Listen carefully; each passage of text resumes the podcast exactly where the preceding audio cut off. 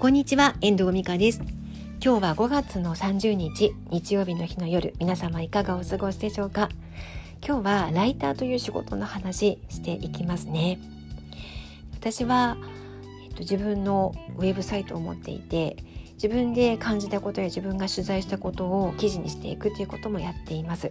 ブログを書いてライターになったという経緯もあるので、発信は続けているんですよね。それで、まあ、先日は自分が受講したキャッチコピーのワークショップ、伝説のコピーライター竹島康さんのワークショップの内容をシェアしました。その話もこのポッドキャストでさせていただいています。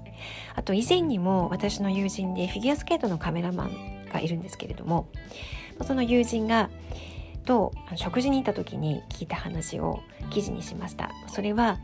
並びのたくさんいるライター、うんとカメラマンの中からどうして抜きん出て自分の名前で本が出版できるのか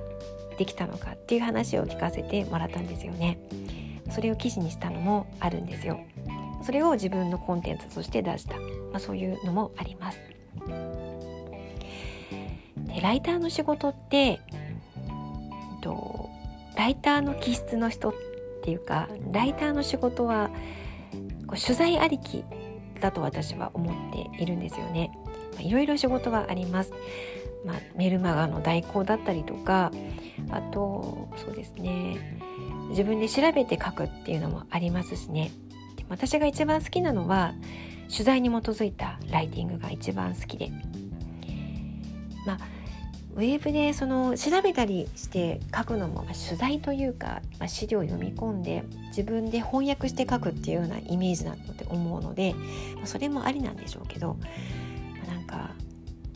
そういう取材に基づいた仕事、ライターの仕事がとても好きです。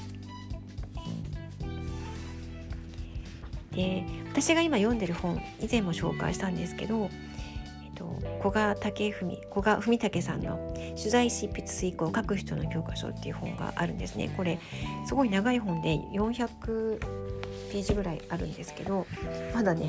今ひゃくごじゅうページ、ひゃくろくじゅうページぐらい読んだところなんですけど、これ面白くて、なんか少しずつあの寝る前にちょろちょろって読むのが好きなんですよね。で、今日ね、そのことについて、そのライターについて古賀さんが書いている部分があって、この古賀さんっていうのはあのベストセラーの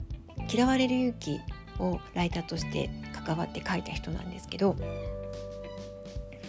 このあのちょうどそのだいよん章文章の基本構造というところで、ライターと機能を考えるというところで、ライターの機能としては録音機、それから、えー、拡声機、翻訳機、このみっつの機能があるよっていう話を書いてくれてるんですね。本当にその通りだなって私も共感して読んでるわけなんですけども、さっき言ったこの取材みたいな話については録音機の機能だと思っているんですよね。で、こう取材したことってもうその場から聞いたら何も残らないじゃないですか。録音の機材を回したり、あと動画を撮ったりしていれば別ですけど、それを文章という形にして残していける、コンテンツとして残していける、そういう機能をライターは持っていると思っています。で、古賀さん曰くふたつめの拡声器っていうのは、あの発信力が少ないがゆえに知られていない人たちの代わりに、こんなに素晴らしい人がいるよ、こんな素晴らしいことがあるよっていうことを文章にして発信をしていく、コンテンツにして世の中に出していく、そして見てもらえる機会を増やしていく、その役割がライターにはあるよっていうふうに書いてるんですね。で、もうみっつめが、まあえっと、翻訳機の機能があるよって書かれてるんですね。で、本当にこれもそうで、翻訳機っていうのは自分の感じたこと自分の感じたことというか、例えば映画とか見て感動したって感動した一言の中の中身を書いていく、これが翻訳機、言葉にしていくっていうことができるのが翻訳機の機能、このみっつがライターにはこう備わっている機能だよっていうふうに書かれているんですよ。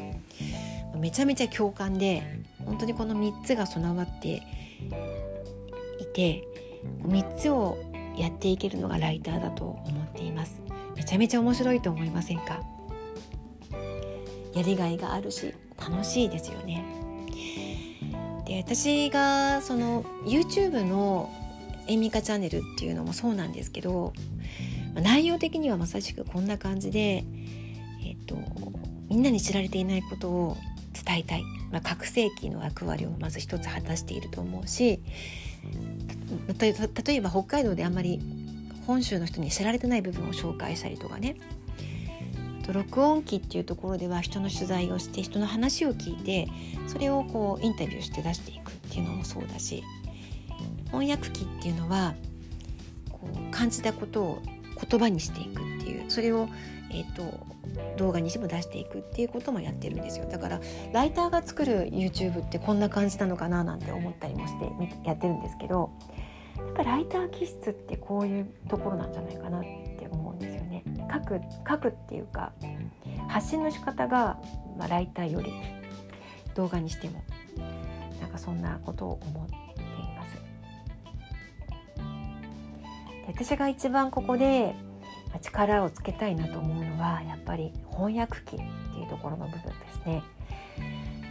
感情の部分、自分が心震えたものっていうのをどうやって言葉にしていくのかっていうところが非常に課題で、諦めちゃうことがあるんですよね。そこを諦めないで書き続けていくところに文章の表現ができていくっていうふうに思っているんですよ。まあ、ここはいつも挑戦でトライしていることではあります。だから感じたことや思ったことを言葉にする練習、まあ、これが自分の発信していくブログだったりとか エスエヌエス だったりとかになっていくと思います。それを繰り返していく中でお仕事をいただいてもそういう仕事として、えー、出していけるその訓練が自分のコンテンツを出していくことになるのかなって思っているんですよね。だから発信していくことでライターは自分の力をさらにつけていくことができる、そんな気がしてなりません。今日はライターの話、えー、とみっつの機能、